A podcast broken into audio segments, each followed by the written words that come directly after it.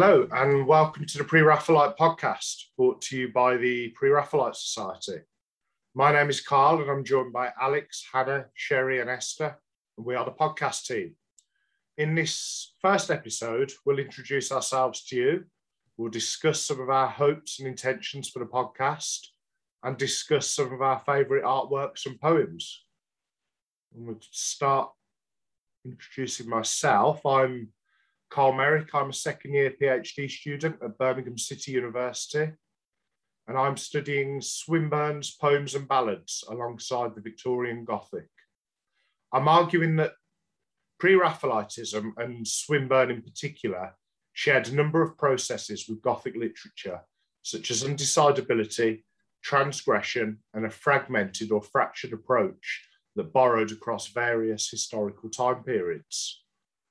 That's me. I'm going to pass it on to Hannah. Hello, yes, I'm Hannah. Um, I had the very great luck of growing up just a two minute walk from Wightwick Manor, which is a National Trust property in Wolverhampton, with an amazing collection of Pre-Raphaelite art, particularly um, artwork by Pre-Raphaelite women artists. And from that developed my passion. So I'm a freelance art historian, art and literature historian and curator. Um, I worked at Wightwick for a number of years and curated the Beyond Ophelia exhibition there, which is the second only exhibition, uh, second only solo exhibition of Elizabeth Eleanor Siddal's work. And then I was an assistant national curator in the National Trust. Um, and while that while I was part of that role, I also curated at Wightwick the with Sarah Hardy the Look Beneath the Lustre exhibition of Evelyn and William de Morgan's work, which is still there at the moment. If you want to see it in the de Morgan Gallery, bit of a plug. It's there for a few years. So yeah, my focus has been particularly looking at the female Pre-Raphaelite artists, um, with a focus on Siddal, but kind of I'm broadening my horizons at the moment. So yeah. Okay, thanks, Hannah. Let's pass it on to Esther. Hi, everyone. Um, I'm Esther Diaz. I'm a PhD student at uh, Universidad Nacional de Educación a Distancia, UNED, uh, in Spain.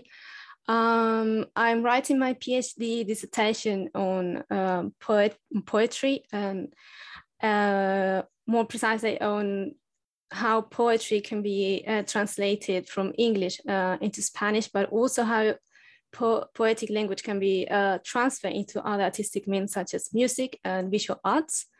I wrote my master's dissertation on the influence of uh, John Keats on the Pre-Raphaelites. And yeah, well, uh, even though my PhD dissertation um, covers a little bit more than just uh, Victorian poetry, um, I'm also studying modernism or even to Sylvia Plath, uh, but I'm still focusing a lot on the Pre-Raphaelites. I'm analyzing, uh, currently I'm analyzing uh, Christina Rossetti's um, Goblin Market and yeah, and its adaptations into uh, illustrations and also the music uh, written based upon uh, that poem. And yes, so that's more or less about me. Um, still, um, I'm right now, well, for from this year on, I'm actually working at university too. This is my first year as a research. I'm like a, a pro. I don't know how to say that in English. I don't know if you have a term for it, but it's like a pre-doctoral researcher at university. So yeah, hopefully this is going to be a very interesting year. And I'm going to go across the ocean now to Sherry. Hi, I'm Sherry Schrader. Um, I'm the American of the group. I'm in Houston, Texas, and I just finished my master's at the University of Houston, and my thesis work was on reframing the pre-Raphaelites under the Orientalist lens. And so my focus was on William Holman Hunt's The Finding of the Savior in the Temple. Um, Dante Gabriel Rossetti's Astarte Syriaca and William Morris's Peacock and Dragon design. Uh, currently, I am working on looking at the Dream of Sardanapalus by Ford Madox Brown, which is a piece that is um, in the Museum of Fine Arts Houston. And so, luckily, since I work there, I have um, easy access to to viewing it and working with it as I do my research. And last but not least, um, over to Alex. Hi, folks. Yep, my name's Alex, and I am a first year PhD student at Birmingham City University. Um, I am predominantly concerned with looking at pre-Raphaelite women artists and writers, and I am really at the moment really interested in their networking relationships and unearthing some of those, uh, whether that be um, relationships that, that contributed towards political activism or social acti- uh, activism, uh, or if they merely just support each other and encourage each other in the um, in the studio or even at home or as friends or you know any kind of relationship that they formed amongst the, uh, amongst themselves. Uh, I'm also a trustee of the Birmingham and Midland Institute, which is uh, an institution in Birmingham, obviously, and uh, it's very culturally significant. So I'm kind of plugging that in as well. Um, yeah, that's pretty much what I'm doing. Uh, the majority of my research as of late, uh, um, leading up to the current moment, has been on Rebecca Solomon uh, and the and the Solomon family. And I've also been looking into some of the poetry as well, especially with Christina Rossetti and Lizzie Siddal. Fantastic. Thanks everyone for introducing yourselves. So I was thinking we could have a little chat about the scope that we've got for this podcast. I always think it's a shame that this hasn't been done earlier. I, I feel there's podcasts for sort of every art and cultural movement you can imagine, but for some reason there hasn't been one for pre-Raphaelitism, and I, I, I feel like we've really hit on an untapped resource here. I don't know what you feel. Um, I, I think I, I definitely agree with you, Carl, because that's how we came into contact. Is I was doing a poll because I was looking at doing a podcast on the pre-Raphaelites, and we're in some of the same, you know, different societies and groups. And I was doing a poll, and you were like, "Wait, this is what I was looking at doing too." Um, so it's like common minds coming across, you know, together to work on a project. Great minds think alike, Sherry. yeah, I was just going to say that it genuinely shocked me as well. Like when I started getting into pre-Raphaelitism, because I started getting interested into it um, in my during my undergraduate degree, and I initially joined the society. Then I was genuinely surprised with how, you know, there hasn't been a podcast, and there never ever has really been one to our knowledge. So I, I don't know. It's, I feel it feels nice. It feels like I've come full circle because I'm actually in it now, in the very thing that I was thinking about years and years ago. So it's quite nice. Yeah, and I think there's some really incredible work um, going on at the moment. I mean, with um, my colleagues on this phone call and their research, and also the exhibitions and the interest. I think it's an incredibly um, important, interesting moment to kind of look at the reassessment of the pre-Raphaelites and look at kind of the way they're being exhibited and written about, curated, which is kind of um, an area of interest of mine. So yeah, I think it's a great time to be able to talk to different kind of for us to interview different practitioners in the field and different researchers and curators, writers, poets, and really get their thoughts and opinions on what the pre-Raphaelite movement is and what it represents both then and today. So.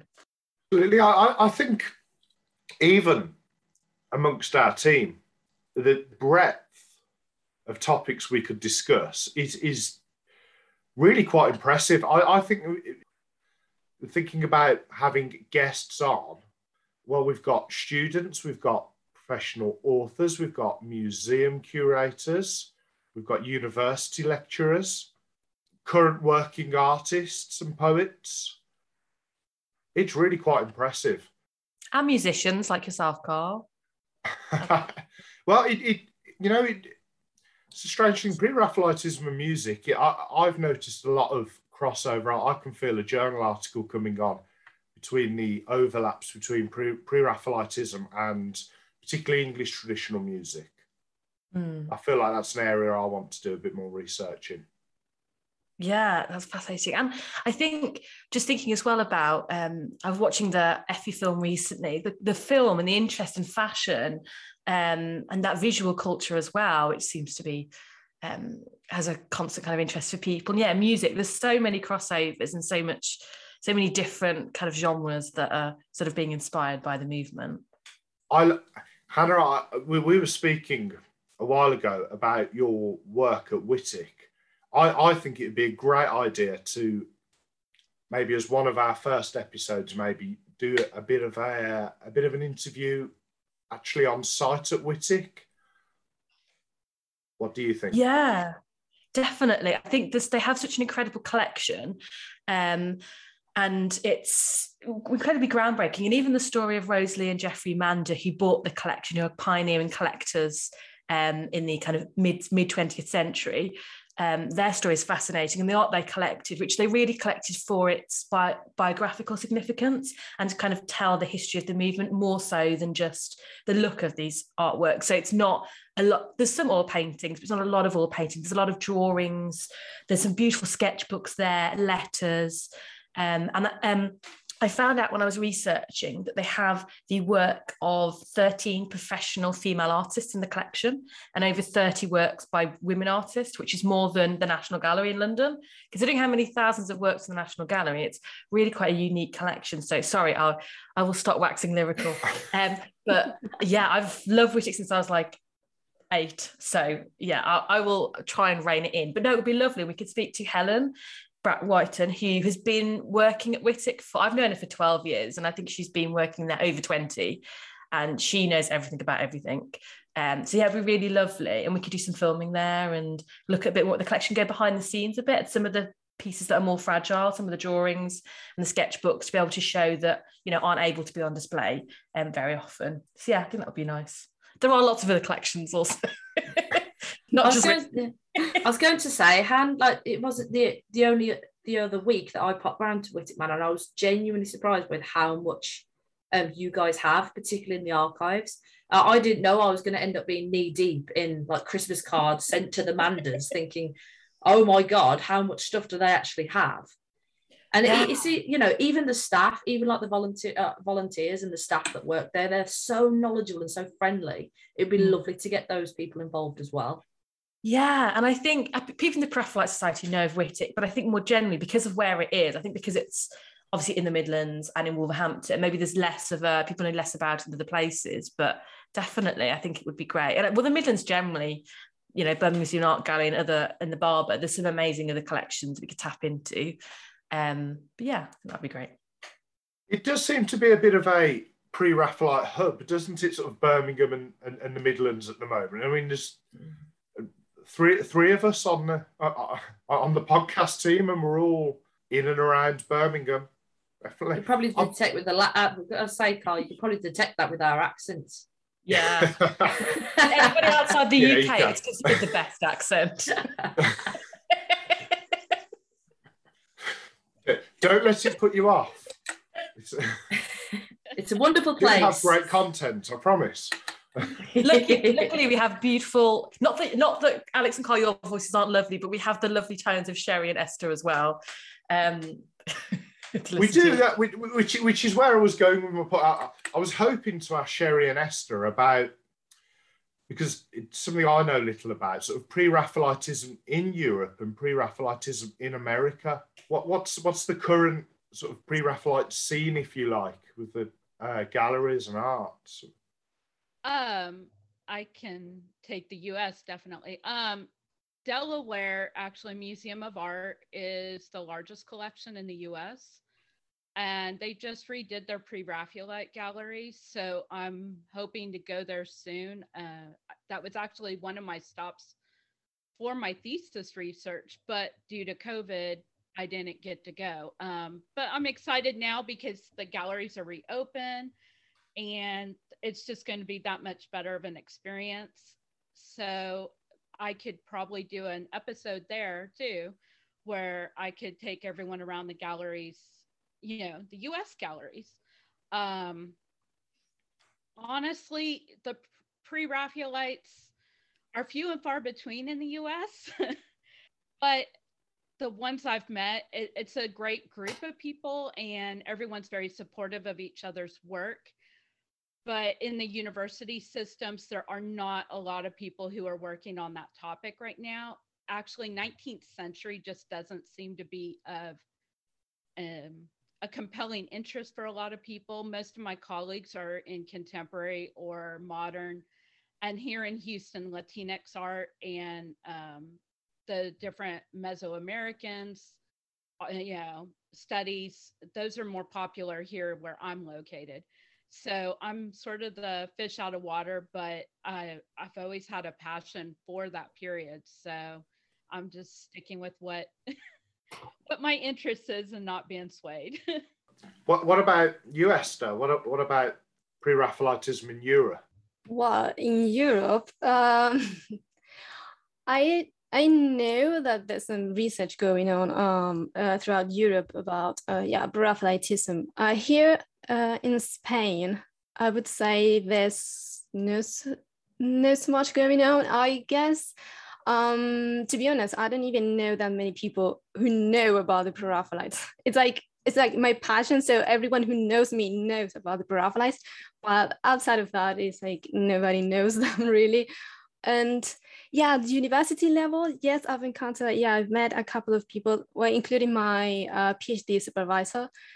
He's uh, he he has a course uh, at university level, and we actually that's one of the models I did with him and it covers Pre-Raphaelitism uh, because it was all about literature and visual arts. Um, so you got the Pre-Raphaelites there, but outside of that, uh, I'm not sure there's, I would say that maybe uh, there's more about poetry, maybe because, uh, well, poetry, uh, we have some of uh, Spanish poets who were influenced by the Pre-Raphaelites.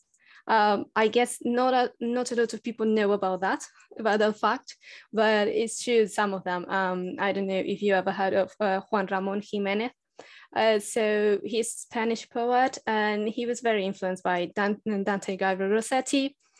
Um, but yeah, uh, besides that, um, here in Spain, uh, I don't know either if we have a lot of Raphaelitism like in museums.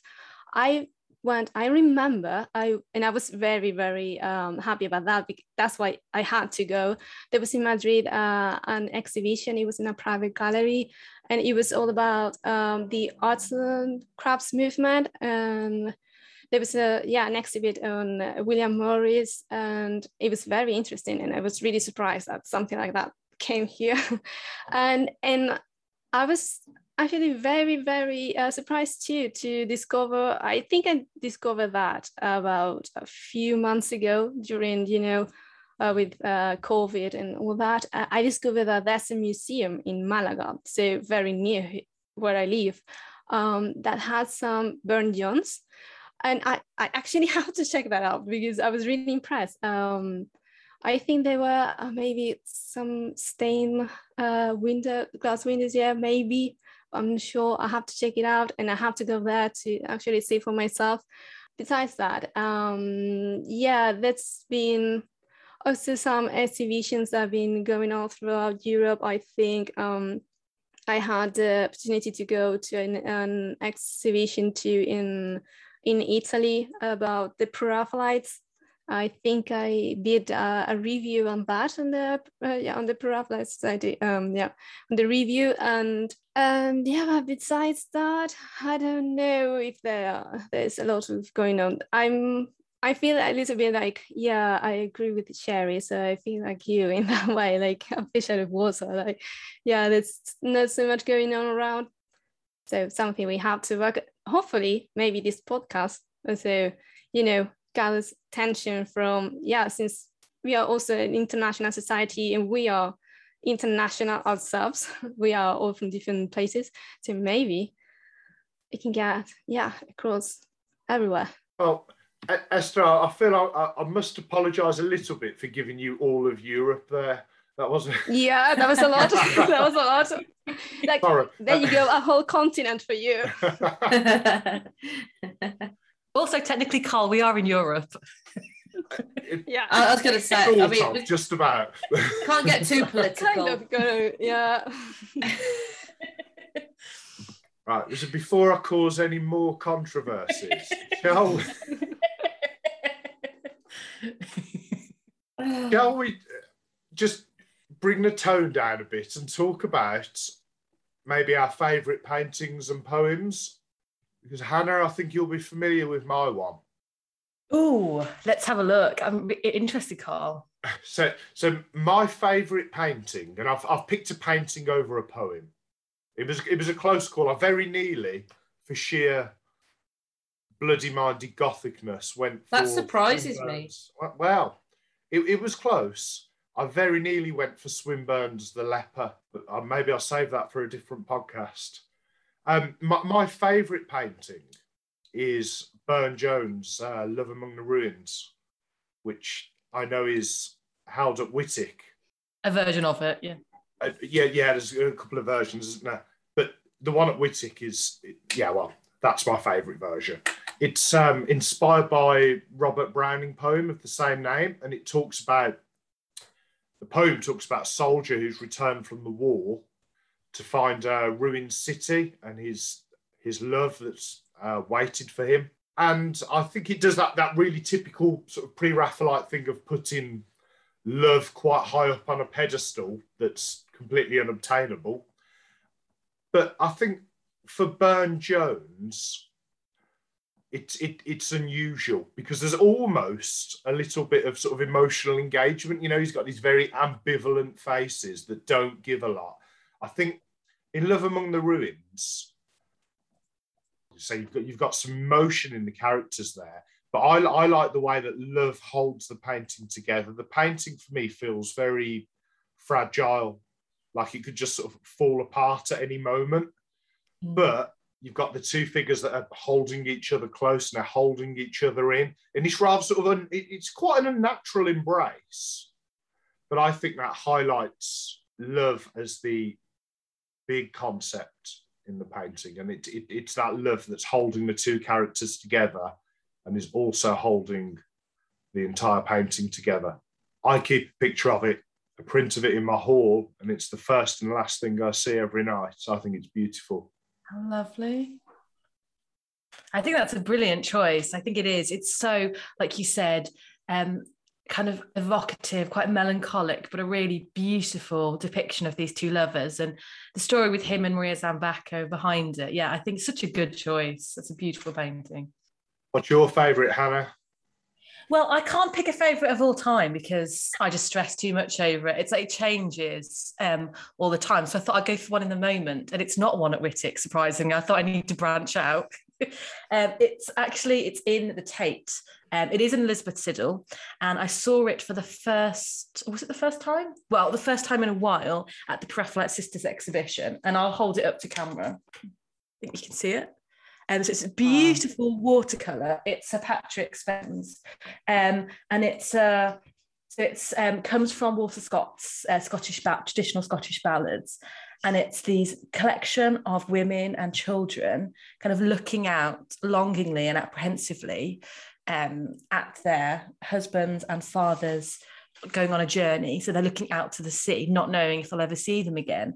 And I think what Siddal, I think, does so well in her artwork is in really quite simple depictions of these female figures, you get such a sense of the deep emotional um, intensity that is there. So there's a beautiful depiction of a mother and child in embrace, and the look on the mother's face of kind of both despair and longing and also kind of knowing that you know she has a child to carry on for. And we think as well and so jan marsh has speculated that we think the standing female figure is a self-portrait of siddal in this. Potentially it is her which is quite unusual as well for siddal to insert herself in a picture. And i just think it's beautiful. I do i do love siddal's naive style. And it's just a really lovely depiction of sort of longing and loss and love. So actually it's quite similar to think about um, your choice, Carl. But that's for the moment. It changes on a daily, weekly basis. So we'll go with this Siddal for today. yeah, it, it is difficult to pick one favourite of all time. Um, I, it was interesting you talking about the Siddal illustrations for the Walter Scott ballads. I, have I've just been writing a little bit on that for my PhD. There's also Amazing. a little bit of the, that overlap between pre-Raphaelitism and traditional song. Hmm. Banking that for a later for my article later on. Sherry, if you could pick a favourite, what would you pick? I would definitely say my favorite. I, I agree with Hannah. It just changes from moment to moment, and it's impossible to pick just one painting. Uh, but because of my research right now, I'm really hooked on Ford Madox Brown's The Dream of Sardanapalus. The one that I'm working with is a sketch with a little bit of wash on it. And it was done based on Byron's poem of Sardanapalus. And he did the illustrate, it was an illustration for William Michael Rossetti's book, a collection of Byron's poems and it's just fascinating to me and i really love that he has incorporated the background is of assyrian figures which were recent had been recently discovered at nineveh and it's just such a contrast because uh, you know in school you always hear of um, the death of sardanapalus and you have this big graphic painting and this one's just so different because it's him leaned against Myrrha, and it's just sort of surreal to me be at the moment. Um, but yeah, my my painting of choice changes weekly, and artist of choice changes weekly. You know, it sort of depends what I'm working with and and what I'm reading and and exposed to at the moment. And so it, it's hard to pick, but I would say that's definitely what I've been thinking about lately. Really good to hear. Esther, have you got a favourite or favourite that at the moment? yeah, I change that uh, too all the time. Um, it depends on yeah on my mood. It depends on lots of things, but um, I don't know, like for example, poetry, uh, regarding poetry, uh, I would say that my favorite right now would be uh, Christina Rossetti's Goblin Market. I am analyzing that, uh, I mean, diving into that poem and it, there are so many things that could be said about that poem. And it's incredible how many artists and musicians and um, visual artists have have responded to that poem and how everyone has interpreted that poem from a different perspective, uh, changing, adding things. And it's incredible to see all the, yeah, that the, yeah, the interaction between, uh, yeah, among all the artists and throughout time, how it has changed. Uh, but, and I, I have to admit that I really like uh, Dante Gabriel uh, Rossetti's illustrations uh, on that poem too. Uh, I really like them a lot. And yeah, so that would be from poetry. So to add something different from the rest of you, um, paintings. I, I don't know if I have a favorite painting right now. I'm really always drawn to Rossetti's paintings. Uh, like, I don't know, um, the blessed Damozel, I actually I actually really like the the the fact that is that we have the poem and the painting at the same time. This again, the interrelationship between painting and poetry. Uh, so all the paintings that are based on poetry, uh, uh, yeah, all the paintings based on poetry, but at the same time, um, we have Rossetti as a visual poet, so artist, poet at the same time. I really I find that fascinating, and also the fact that he, at the same time, in the in the poem, he's responding to Poe, like uh, to Poe's poem "The Raven," which is actually one of my the poems in my corpus for my PhD dissertation too. So, uh, I don't know. I find it all this whole thing, this relationship is fascinating. Esther, you just said so many things that lead me nicely now into Alex because I, I liked your crossover between the paintings and the poetry. Alex actually introduced me to the term for that. That's called ekphrasis. Is that right, Alex? I can't. I That's can't. the one. Yeah, Is that the one? Yeah. Ekphrasis. That's the one. And Oh, uh, Christina Rossetti's Goblin Market. I had the pleasure of teaching out some of Alex's A level students um, yeah. a couple of weeks ago. And whatever you've taught them about Christina Rossetti's Goblin Market, um, you've done it very well. Ah, well, thank you, Carl. Thank you very much.